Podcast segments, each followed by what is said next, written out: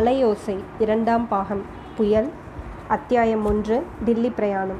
சென்னையிலிருந்து புறப்பட்டு 48 மணி நேரத்திற்கு அதிகமானபடியால் உட்கார்ந்து சலித்து போன பிரயாணிகளை சுமக்க முடியாமல் சுமந்து கொண்டும் பெருமூச்சு விட்டு புகையை கரித்தூளையும் கக்கிக் கொண்டும் சில சமயம் வீல் என்று சத்தமிட்டு அலறிக்கொண்டும் கிராண்ட் ட்ரக் எக்ஸ்பிரஸ் என்னும் பெரிய பெயரினால் பிரசித்தி பெற்ற நீராவி தொடர்வண்டி தண்டவாளத்தின் மீது நீள நெடுக சென்றது. டில்லி ஸ்டேஷன் வருவதற்கு இன்னும் 1 மணி நேரம்தான் இருந்தது என்றாலும் அந்த 1 மணியும் ஒரு யுகமாக மேற்படி ரயில் பிரயாணம் செய்தவர்களுக்கு தோன்றியது. அவர்கள் எல்லோரிலும் அதிகமான மனதில் அவசரமும் பரபரப்பும் கொண்டிருந்த சீதாவுக்கோ பாக்கியிருந்த அந்த 1 மணியும் ஒரு பிரம்ம யுகமாய் தோன்றியது. மனிதர்களுக்கு ஒரு சதுர்யுகம், பிரம்மதேவருக்கு ஒரு பகல் என்று கணக்கு. அப்படியென்றால் பிரம்மயுகம் எவ்வளவு நீண்டது என்பதை நேயர்கள் கற்பனை செய்து கொள்ளலாம். அந்த கிராண்ட் ட்ரக் எக்ஸ்பிரஸ் ரயிலில் 2ஆம் வகுப்பு வண்டி ஒன்றில் சீதா பிரயாணம் செய்தாள். சீதாவின் மாமியார் காமாட்சி அம்மாளும் அதே வண்டியில் பக்கத்தில் இருந்தாள். காமாட்சி அம்மாளின் மடியை சிம்மாதனமாய் கொண்டு வீற்றிருந்த இன்னொரு ஸ்ரீமதியார். அந்த ஸ்ரீமதியின் காமாட்சி அம்மாள் ஏன் அவ்வளவு பயபக்தி கொண்டிருக்கிறாள்? அவள் தன்னுடைய தோளிலும் கன்னத்திலும் பளீர் பளீர் என்று அடிப்பதை எதற்காக பொறுத்து கொண்டிருக்கிறாள்? அப்புறம் நடப்பது இன்னும் விசித்திரமாயிருக்கிறது. காமாட்சி அம்மாளின் மடியில் வீற்றிருந்த ஸ்ரீமதியை சீதா கோபமாய் பார்த்து பயமுறுத்துவதாய் தன் மூக்கில் விரலை விட்டு, "வசந்தி, இதோ பார், பாட்டியை அடிக்காதே தெரியுமா?" என்று அதட்டுகிறாள். அதே சீதாவுக்கும் அந்த ஸ்ரீமதி 2 அடி கொடுக்கிறாள். மாமியார் மருமகள் இருவரும் பலமாய் சிரிக்கிறார்கள். லயிலின் கயவை திறக்காத்தா அப்பித்தான் அப்படியேன் என்று ஸ்ரீமதி வசந்தி மழலை மொழி பேசியதும் நமக்கு ஒருவாறு விஷயம் புரிகிறது. ஸ்ரீமதி வசந்தி தேவி காமாட்சி அம்மாளின் கண்ணுக்கு கண்ணான செல்ல பேத்தி. சவுந்தர ராகவனும் சீதாவும் பெற்றெடுத்த சீமந்த புத்திரி. இப்போது அவளுடைய பிரயாணம் 2 வருஷம் 6 மாதம். பாட்டியையும் அம்மாவையும் வசந்தி மாற்றி மாற்றி அடித்ததற்கு காரணம் என்னவென்பதை நேயர்கள் அவர்களுடைய மழலை பேச்சிலிருந்து ஊகித்திருப்பார்கள். ரயிலின் பணக்களி வழியாய் குழந்தை வெளியே எட்டி பார்க்கிறாள் என்பதற்காக காமாட்சி அம்மாள் பழக்கணி கதவை மூடியிருக்கிறாள். மூடிய கதவை திறக்க வேண்டும் என்பது வசந்தியின் கட்சி. 2 பக்கமும் ஜன்னல் வழியாய் பார்க்க முடியாவிட்டால் ரயிலில் பிரயாணம் செய்வதன் உபயோகம்தான் என்ன என்பது வசந்தியின் கேள்வி. இதற்கு தக்க பதில் சொல்ல முடியாத காரணத்தினால் காமாட்சி அம்மாள் சீக்கிரத்திலேயே ஜன்னல் கதவை திறக்கும்படி நேர்ந்தது. கதவை திறந்ததும் வசந்தி தன் சின்னஞ்சிறு கையின் பட்டு போன்ற மிருதுவான ஆள்காட்டி விரலை வெளியே சுட்டி காட்டி, "அம்மா, அது என்ன? பாத்தி, அது என்ன?" என்று கேட்டாள். "அது ஒரு பழைய காலத்து கோட்டை" என்றாள் சீதா. "கோட்டைனா என்ன?" என்று வசந்தி கேட்டாள். "கோட்டைனா கோட்டை தான். உனக்கு என்னால் பதில் சொல்ல முடியாது. சூர்யா மாமா தான் வர வேண்டும்" என்றாள் சீதா. "சூர்யா மாமாவை கூப்பிடு அம்மா. இப்போது கூப்பிட்டால் அவருக்கு காது கேட்காது. ரயில் நின்ற பிறகு வருவார். கொஞ்ச நேரம் சும்மா இரு." "லயில நின்னா அப்போதோ எதுக்கம்மா வதனும்? லயில ஓடுற போதே மாமா வந்தா என்ன? ரயிலு ஓடுகிற போது வந்தால் உன் தலையில் ஒரு குட்டு" என்று சீதா குழந்தையின் தலைமேலே ஒரு செல்ல குட்டு குட்டினாள். "ஓ அம்மா" என்று சொல்லிவிட்டு வசந்தி மறுபடியும் வெளியே பார்க்க ஆரம்பித்தாள். வசந்தியைப் போலவே வெளியே நோக்கி கொண்டிருந்த காமாட்சி அம்மாள், "அதோ ஒரு கோட்டை, அங்கே ஒரு கோட்டை, எங்கே பார்த்தாலும் ஒரே கோட்டையாயிருக்கிறதே சீதா, இதையெல்லாம் யார் கட்டியதோ?" என்றாள். "பல ராஜாக்கள் கட்டியதாயிருக்கும் அம்மா. சுமார் 1000 வருஷம் டில்லி தான் இந்தியாவின் தலைநகரமாயிருந்தது. ஆக்ராவிற்கும் டில்லிக்கும் நடுவில் இப்படித்தான் எங்கே பார்த்தாலும் இடிந்த கோட்டையாயிருக்கும்" என்றாள் சீதா. "நம்முடைய தென் தேசத்திலே யாத்திரை போனால் 2 பக்கமும் ஒரே கோவிலாயிருக்கும். 5 நிமிஷத்திற்கு ஒரு கோபுரம் தெரியும். சிதம்பரத்திலிருந்து திருச்சிராப்பள்ளி போகிற வரைக்கும் ஒரு தடவை நான் 500 கோபுரத்திற்கு மேலே எண்ணினேன். இந்த பக்கத்தில் கோயில் என்ற பேச்சே கிடையாது போலிருக்கிறது. இந்த வழியிலே மதுரை பிருந்தாவனத்திலே மட்டும் கோவில் இருக்கிறது அம்மா. பிருந்தாவனத்தில் இருக்கிற கோவில் நம்ம பக்கத்திலிருந்து வைஷ்ணவாள் வந்து கட்டியதாம். மற்றபடி இந்த வழியிலே கோயில் கிடையாது தான். காசி பக்கம் போனால் ஏராளமான கோயில் இருக்குமாம். டில்லி பட்டணத்தில் கூட கோவில் கிடையாதா சீதா?" "கிடையாது அம்மா. அவ்வளவு பெரிய பட்டணத்திலே ஒரு கோயிலை கூட நான் பார்க்கவில்லை. ரொம்ப காலமாய் டில்லியிலே துருக்க ராஜ்யம்தான் நடந்தது. அதனாலே டில்லியிலே எங்கு பார்த்தாலும் மசூதிகளாக இருக்கும். மசூதி இல்லாவிட்டால் துருக்க ராஜாவை புதைத்த சமாதி இருக்கும். நான் பார்த்த வரையில் டில்லியில் ஒரு கோவில் கூட என் கண்ணுக்கு தட்டுப்படவில்லை. யாரோ பிர்லா என்கிற பணக்கார சீமான் புதிதாய் கோயில் கட்டுகிறார் என்று சொன்னார்கள். தாஜ்மஹால் தாஜ்மஹால் என்று ஜபம் பண்ணுகிறாயே, அதுவும் யாரோ ஒரு ராஜாவை புதைத்த இடம்தானே?" உண்மையில் சீதாவின் மனம் அப்போது தாஜ்மஹால் ஜபம் செய்யவில்லை. ரயில் ஓடும் சமயம் சக்கரங்கள் உருண்டு உருண்டு போகும்போது அந்த சக்கரத்திலிருந்து ஒருவித சுருதியும் தாளமும் ஏற்படுகின்றன அல்லவா? அந்த சுருதிக்கும் தாளத்திற்கும் இசைய சீதாவின் மனது டில்லி ஜங்ஷன் சவுந்தர ராகவன் என்றுதான் ஜபம் செய்து கொண்டிருந்தது. டில்லி ஜங்ஷன் பிளாட்பாரத்தில் தங்களுடைய வரவை எதிர்பார்த்து கொண்டு தன் கணவன் காத்திருப்பான் என்று அவளுக்கு தெரிந்திருந்தது. நீண்ட காலமாய் பிரிந்திருந்த கணவனை சந்திப்பதில் அவளுக்கு இருந்த அவசரத்தினாலேதான் ரயில் வெகுவாக போவதாக அவளுக்கு தோன்றியது.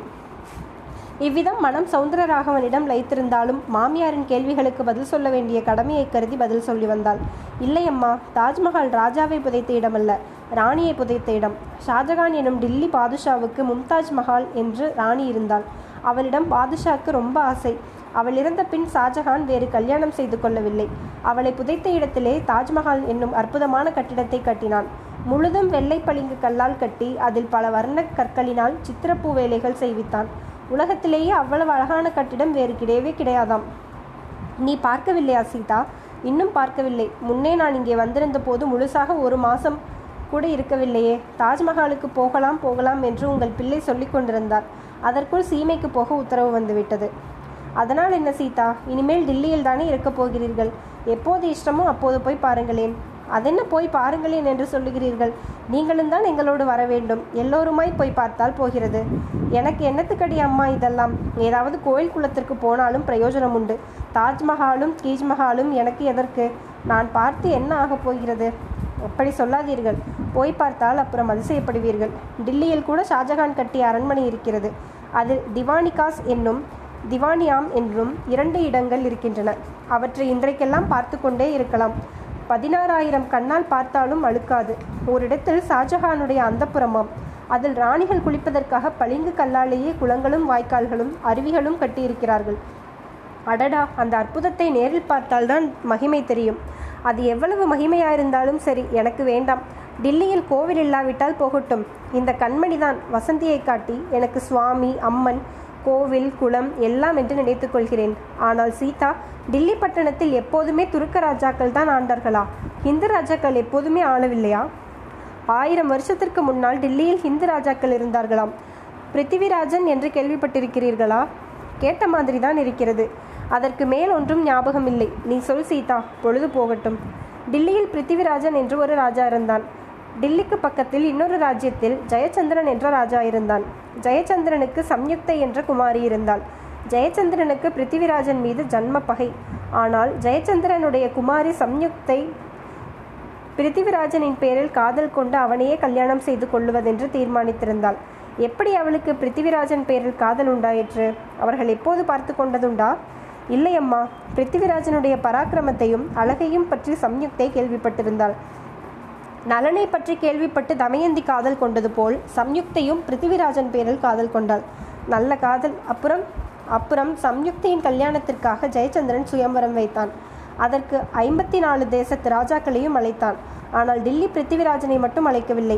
அழைக்காததோடு பிருத்திவிராஜனை அவமானப்படுத்துவதற்காக அவனைப் போல் ஒரு சிலை செய்து சுயம்பர மண்டபத்தின் வாசலில் காவல்காரனைப் போல் நிறுத்தி வைத்திருந்தான். சேச்ச, என்ன கேவலமான காரியம்!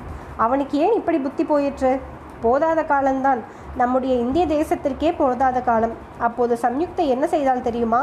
கையில் மணமாலையுடன் ஒவ்வொரு ராஜாவாக பார்த்து கொண்டு வந்தாள். அவர்கள் கழுத்திலே எல்லாம் மாலையை போடவில்லை. மண்டபத்தின் வாசலிலே பிருத்திவிராஜனுடைய சிலை வைத்திருந்ததை அவளுடைய தோழி அவளுக்கு சொல்லியிருந்தாள். மண்டப வாசலண்டை வந்ததும் சட்டென்று அந்த சிலைக்கு பக்கத்தில் போய் கையில் இருந்த சுயம்பர மாலையை சிலையின் கழுத்தில் போட்டாள். சுத்த அசட்டு பெண்ணாயிருக்கிறாளே, சிலையின் கழுத்திலே மாலையை போட்டு என்ன பிரயோஜனம்? என்ன பிரயோஜனமா? கேளுங்கள். சிலையின் கழுத்திலே மாலையை போட்டதும் அதற்கு அந்த க்ஷணமே உயிர் வந்துவிட்டது. சம்யுக்தியை கட்டி தூக்கி கொண்டு போய் சிலைக்காவது உயிர் வரவாவது ஏதோ நிஜமாக நடந்த கதை சொல்கிறாய் என்றல்லவா நினைத்தேன். விக்ரமாதித்தன் கதை மாதிரி இட்டுக்கட்டி கதை சொல்கிறாயாக்கும். இல்லையம்மா, நிஜமான கதைதான். நிஜமாக நடந்த கதை என்றால் உண்மையாகவே சிலைக்கு உயிர் வந்தது என்று அர்த்தமா? பின்ன என்ன அர்த்தம்? அந்த சிலைக்கு பின்னால் நிஜ பிருத்திவிராஜன் ஒளிந்து கொண்டிருந்தான். சமயம் பார்த்து அவன் வந்து காத்து கொண்டிருந்தான். உடனே அவன் சம்யுக்தையை தூக்கி பக்கத்தில் தயாராயிருந்த குதிரையின் மேல் வைத்து கொண்டு பறந்தான். நிஜமாகத்தான் பறந்தானா என்று கேட்காதீர்கள். பறக்கிறது மாதிரி வேகமாக குதிரையை விட்டு கொண்டு போனான். அவனை பிடிப்பதற்காக ஜெயச்சந்திரனும் அவனுடைய ஆட்களும் தொடர்ந்தார்கள். ஆனால் முடியவில்லை. பிருத்திவிராஜனுடைய வீரர்கள் குறுக்கிட்டு அவர்களை தடுத்து நிறுத்திவிட்டார்கள். அப்புறம் பிருத்திவிராஜனும் சம்யுக்தையும் கல்யாணம் செய்து கொண்டு ரதியும் மன்மதனும் போல சந்தோஷமாய் இருந்தார்களாக்கும். அப்படி இருந்தால்தான் தேவலையே, இல்லவே இல்லை. அந்த காலத்தில் கோரி முகமது என்ற துருக்க ராஜா வடக்கே இருந்து படையெடுத்து வந்தான். டில்லி வரையில் வந்துவிட்டான். அவனை பிருத்திவிராஜன் நன்றாக தோற்கடித்து திரும்பி அனுப்பினான். முதலில் 2-3 தடவை இப்படி நடந்தது. அதற்கப்புறம் சம்யுக்தையின் தகப்பன் ஜெயச்சந்திரன் கோரி முகமதுவுக்கு ஓலை அனுப்பினான், நீ மறுபடியும் படையெடுத்து வா, உனக்கு நான் உதவி செய்கிறேன் என்று. கோரி முகமது, ஜெயச்சந்திரன் 2 பேரும் சேர்ந்து பிருத்திவிராஜனுடன் யுத்தம் செய்தார்கள். பிருத்திவிராஜன் கடைசி வரையில் சண்டை போட்டு யுத்த களத்தில் செத்து விழுந்தான். ஐயோ பாவம், சம்யுக்தையின் கதி என்னவாயிற்றோ? சம்யுக்தை தீயில் குதித்து பிராணனை விட்டாள். அது முதல் டில்லியில் துருக்க ராஜ்யம் ஏற்பட்டது. சீக்கிரத்தில் ஜெயச்சந்திரனும் ராஜ்யத்தை இழந்து துருக்க ராஜாவுக்கு அடிமையானான். என்ன விபரீதம்! இதற்குத்தான் பெரியவர்கள் சொல்கிறதை கேட்டு நடக்க வேண்டும் என்கிறது. சம்யுக்தை தகப்பனார் சொன்னபடி கேட்டிருந்தால் இப்படியெல்லாம் நடந்திராது அல்லவா? அழகா இருக்கிறதே நீங்கள் சொல்லுவது. அது எப்படி சம்யுக்தையின் பேரில் பழி போடுகிறீர்கள்? ஜெயச்சந்திரன் செய்தது என்ன காரியம்? மகளுடைய சம்மதப்படி அவளை கல்யாணம் செய்து கொடுத்திருந்தால் என்ன? அது மட்டுமல்லாமல் சொந்த மாப்பிள்ளை பேரில் துவேஷத்தினால் அந்நிய ராஜாவோடு சேர்ந்ததானே? அது எவ்வளவு பெரிய துரோகம்! என்னை கேட்டால் கல்யாண விஷயத்தில் மட்டும் அப்பா அம்மா தலையிடுவது ரொம்ப பிசகு என்று சொல்லுவேன். பெண்ணாயிருந்தாலும் சரி, பிள்ளையாயிருந்தாலும் சரி, அவர்களுக்கு பிடித்தவர்களை கல்யாணம் செய்து கொள்வதற்கு அப்பா அம்மா குறுக்கே நிற்கக்கூடாது. அப்படி குறுக்கே நிற்பவர்களை சுண்ணாம்பு காலவாயில் போட்டுவிட வேண்டும்.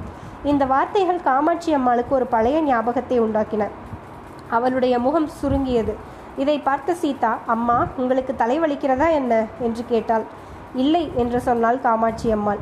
பிறகு, நீ சொல்லுகிறது அவ்வளவு சரியில்லை சீதா. தாயார் தகப்பனார் சொல்லுகிறது எப்போதும் தப்பாயிராது. குழந்தைகளின் நன்மைக்காகத்தான் சொல்லுவார்கள். குழந்தைகள் சௌக்கியமாகவும் சந்தோஷமாகவும் இருக்க வேண்டும் என்றுதானே தாயார் தகப்பனாருக்கு இருக்கும்.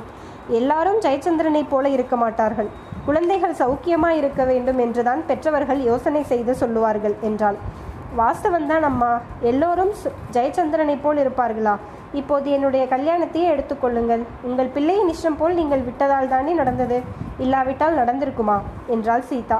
மறுபடியும் காமாட்சி அம்மாளின் மனதில் சுருக்கென்று தைத்தது. எனவே அவள் பேச்சை மாற்ற விரும்பினாள். சூர்யாவுக்கு இன்னும் கல்யாணமாகவில்லையே சீதா, ஏனாகவில்லை என்று உனக்கு ஏதாவது தெரியுமா? குற்றங்குறை ஏதேனும் உண்டோ என்று கேட்டாள். அதெல்லாம் ஒன்றுமில்லை, சூர்யாவுக்கு அப்படி ஒன்றும் வயதாகிவிடவில்லையே, 20 அல்லது 21 தான் இருக்கும். ஆனால் அவரிடம் கல்யாணத்தை பற்றி பேச்சு கொடுத்தவர்களிடம் நான் கல்யாணமே பண்ணிக்கொள்ளப் போவதில்லை என்று சொல்லி கொண்டிருக்கிறான். பசங்கள் எல்லாருமே கொஞ்ச காலம் அப்படித்தான் வேண்டாம் என்று சொல்லி கொண்டிருப்பார்கள். கிட்டி முட்டி வரும்போது சரி என்று சொல்லிவிடுவார்கள். சூர்யா எதுவரையில் படித்திருக்கிறான்? BA படித்து கொண்டிருந்தான். இப்போது படிப்பை விட்டுவிட்டான். ஏன் விட்டுவிட்டான்? படிப்பு வரவில்லையா? சூர்யாவை பார்த்தால் கொஞ்சம் அசடு போலத்தான் தோன்றுகிறது. பார்ப்பதற்கு சூர்யா அப்படித்தான் இருப்பான். ஆனால் உண்மையிலே ரொம்ப கெட்டிக்காரன். என் கல்யாணம் நடந்ததே அவனால் தான் என்று சொல்ல வேண்டும். உங்கள் பிள்ளை லலிதாவை பிடிக்கவில்லை, சீதாவை தான் பிடித்திருக்கிறது என்று சொன்னதும் என் மாமாவும் மாமியும் மிக்க கோபமடைந்து விட்டார்கள். அவர்களை சூர்யா தான் சமாதானப்படுத்தினான். உன் மாமாவும் மாமியும் கோபித்து கொண்டால் கல்யாணம் நின்று போய் விடுமா? கடவுள் யாருக்கு யார் என்று முடி போட்டிருக்கிறாரோ அந்த மாதிரி தான் நடக்கும். அது இருக்கட்டும் சீதா, சூர்யா ஏன் படிப்பை விட்டுவிட்டான்? அவனுக்கு என்னவோ இங்கிலீஷ் படிப்பு பிடிக்கவில்லையாம். BA பாஸ் செய்துவிட்டால் அப்பாவும் அம்மாவும் ஏதாவது உத்தியோகம் பார்க்கும்படி வற்புறுத்துவார்களாம். யாராவது பெண்ணை கொடுக்கிறேன் என்று வந்து அவனை தொந்தரவு செய்வார்களாம். பெண்ணை கொடுக்கிறேன் என்று வந்தால் அது ஒரு தொந்தரவா? நான் கூட என் தம்பி பெண்ணுக்கு பார்க்க சொல்லலாம் என்றுதான் இவ்வளவு தூரம் சூர்யாவை பற்றி கேட்கிறேன். உத்தியோகம் பார்க்காமல் அவன் வேறு என்ன செய்ய போகிறானாம்? இந்த பக்கத்தில் எங்கேயோ காங்கிரஸ் நடக்கிறதாம், அதற்காக வருகிறானாம். ஆனால் திரும்பி ஊருக்கு போக போவதில்லையாம். டில்லியிலேயே தங்கியிருந்து பத்திரிகைகளுக்கு எழுதலாம் என்று எண்ணிக்கொண்டிருக்கிறானாம். ஓஹோ, பத்திரிகைக்கு எழுதுவானா என்ன? அவ்வளவு கெட்டிக்காரனா? அப்படியென்றால் தேவலை. சீதா, ராகவன் பத்திரிகைக்கு எழுதியதால் தான் அவனுக்கு பெரிய உத்தியோகம் கிடைத்தது என்று உனக்கு தெரியுமோ இல்லையோ? உங்கள் பிள்ளையையும் இவனையும் ஒன்றாய் சேர்த்து சொல்லாதேயுங்கள். அவரை போல் இவனுக்கு படிப்பு உண்டா? அவ்வளவு சாமர்த்தியம்தான் உண்டா? ஏதாவது காசா மோசமோ என்று தமிழ் பத்திரிகைக்கு எழுதுவான். இந்த சமயத்தில் ரயில் வீல் என்று சத்தமிட்டு கொண்டு கொஞ்சம் மெதுவாயிற்று. தூரத்திலே அநேக ஜனங்கள் ஏக காலத்தில் இறைச்சல் போடும் சத்தம் கேட்டது. சீதா ரயிலுக்கு வெளியில் எட்டி பார்த்தாள். அம்மா, அம்மா, டில்லி ஸ்டேஷன் அதோ தெரிகிறது. உங்கள் பிள்ளை ஸ்டேஷனுக்கு வந்திருக்கிறானோ அல்லது ஆஃபீஸ் அதிக வேலை என்று வேறு யாரையாவது அனுப்பி வைத்திருக்கிறானோ? அதெல்லாம் இல்லை, அவர் கட்டாயம் ஸ்டேஷனுக்கு வந்திருப்பார் என்றாள் சீதா.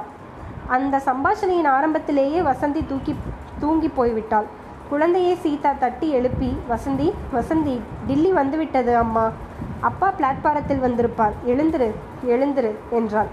காது செவிடும்படியான பல வகை இயந்திர சத்திரங்களுடன் மனிதனின் கூக்குரலுக்கும் மத்தியில் கிராண்ட் ட்ரக் எக்ஸ்பிரஸ் டில்லி ஸ்டேஷனுக்குள் பிரவேசித்தது.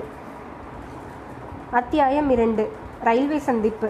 டில்லி ரயில்வே நிலையத்திற்குள் கிராண்ட் ட்ரக் எக்ஸ்பிரஸ் பிரவேசித்த போது பக்கத்து பிளாட்பாரத்தில் நின்று கொண்டிருந்த நூற்றுக்கணக்கான ஜனங்களின் முகங்கள் சீதாவின் கண்களில் தோன்றி மறைந்தன. ஆனால் அவளுடைய கண்களிலோ கவனத்திலோ அந்த முகங்கள் ஒரு கணமும் நிற்கவில்லை. ஒரே ஒரு சுந்தர முகத்தை, தன் உள்ளத்தில் மறைந்து ஆத்மாவுடன் கலந்த முகத்தை சீதாவின் கண்கள் ஆர்வத்துடன் தேடின. அந்த முகம் தெரிந்ததும் வசந்தி "அதோ அப்பா" என்று சீதா கூச்சலிட்டது. ரயில்வே ஸ்டேஷன் சத்தங்கள் அவ்வளவுக்கும் மேலாக கிரீச் என்று கேட்டது. சவுந்தர ராகவனை பார்த்த பிறகும் கூட இந்த சனியன் பிடித்த ரயில் எதற்காக மேலே நகருகிறது என்று சீதாவுக்கு தெரியவில்லை. ராகவன் நின்ற இடத்திற்கு அப்பால் சுமார் 30 அடி தூரத்தில் சீதா இருந்த வண்டி போய் நின்றது. "வசந்தி, அதோ பார், அப்பா வருகிறார்" என்று குதூகலித்தாள் சீதா. "அப்பா எங்கே?" "காத்து அம்மா" என்றாள் குழந்தை. கூட்டத்தில் இடிபடாமல் நாசுக்காக புகுந்து விலகி கொண்டு சீதா இருந்த வண்டியை நோக்கி வந்து கொண்டிருந்த ராகவன் திடீரென்று பாதி வழியில் நின்றான். சீதா இருந்த வண்டிக்கு எதிர்ப்புறத்தில் பிளாட்பாரத்தில் மறுபக்கத்திலிருந்து ஒரு ரயில் வீல் என்று சத்தமிட்டு கொண்டு புறப்பட்டது. சவுந்தர ராகவன் அந்த வண்டியை நோக்கினான். ஒரு கணம் அங்கேயே தயங்கி நின்றான். பிறகு சீதாவை நோக்கி வருவதற்கு பதிலாக எதிர்ப்புறத்தில் புறப்பட்டு கொண்டிருந்த வண்டியை நோக்கி அவசரமாக சென்றான். அந்த சமயத்தில் அவன் கூட்டத்தையும் நெருக்கத்தையும் பொருட்படுத்தவில்லை. முட்டி மோதிக்கொண்டும் இடித்து பிடித்து கொண்டும் சென்றான். ராகவன் இலக்கு வைத்து போன ரயில் வண்டிக்கு பலகணிக்கு அருகில் 2 பெண்கள் உட்கார்ந்திருந்தார்கள். அவர்களில் ஒருத்தியை பார்த்து ராகவன் ஏதோ கேட்டான். அவள் ஏதோ பதில் கூறினாள்.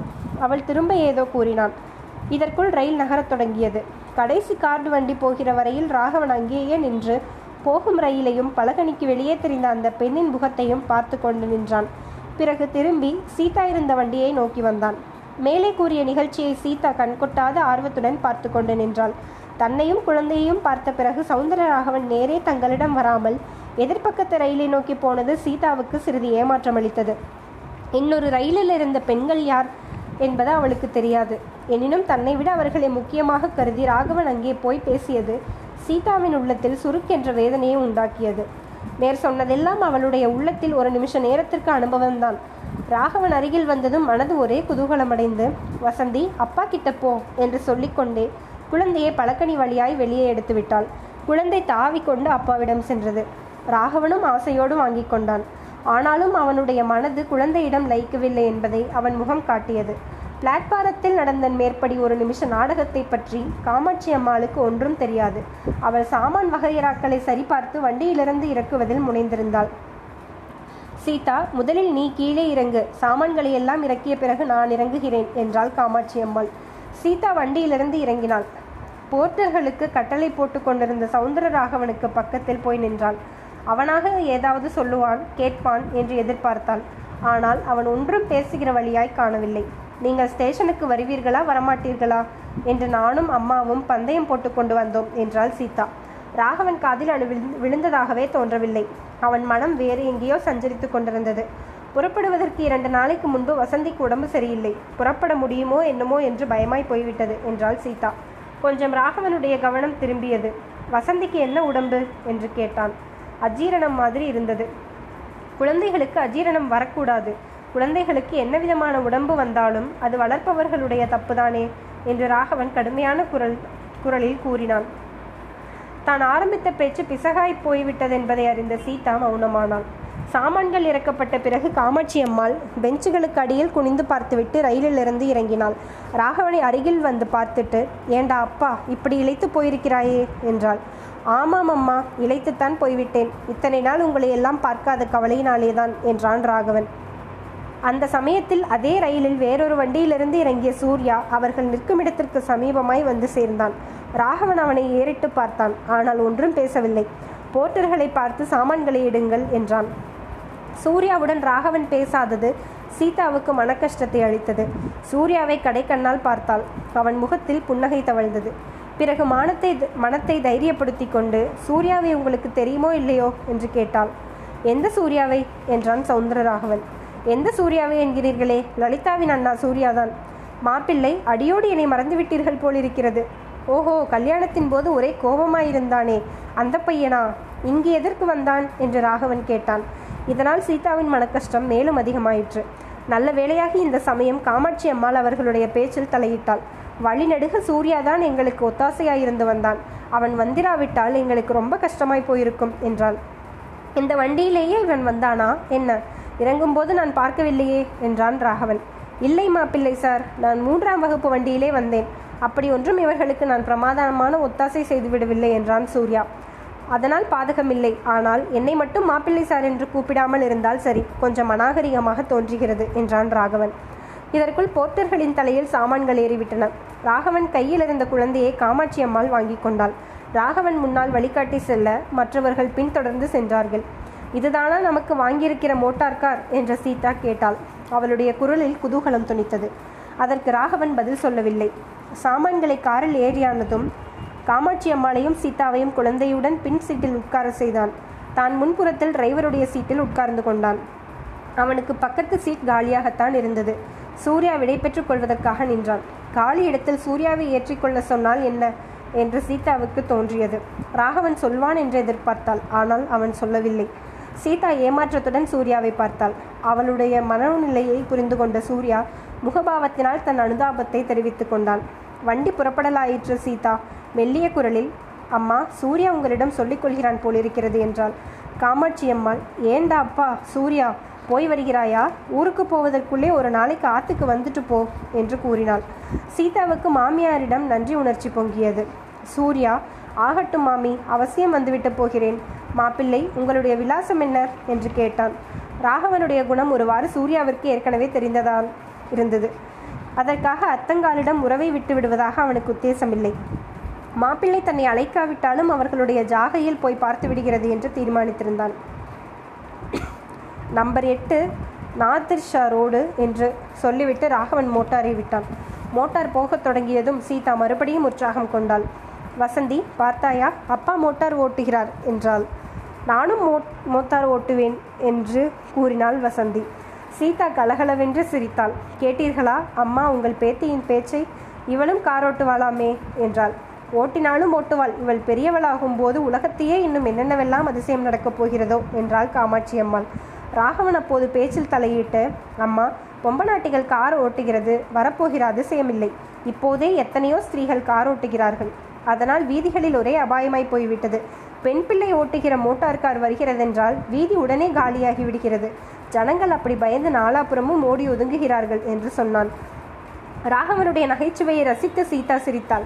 பழைய அனுபவத்திலிருந்து ராகவனுடைய ஹாஷ்யத்தை புரிந்து கொண்டு சிரிக்காவிட்டால் அவனுக்கு கோபம் வரும் என்பதை சீதா அறிந்திருந்தாள். ஏதாவது புரியாவிட்டால் ராகவன் விளக்கி சொல்ல மாட்டான். உன்னிடம் வந்து சொல்ல போனேனே என்று முடித்து கொள்வான். இதனால் அவன் பேச்சுக்கு புரிந்தாலும் புரியாவிட்டாலும் சீதா சமயோஜிதம் பார்த்து சிரித்து விடுவது வழக்கம். சீதாவின் சிரிப்பு நிற்பதற்குள் டர் என்ற சத்தத்துடன் கார் நின்றது. ராகவன் சட்டென்று பிரேக் போட்டு வண்டியை நிறுத்தினான். வயதான முஸ்லிம் ஸ்திரீ ஒருத்தி உயிர் தப்பினாள்.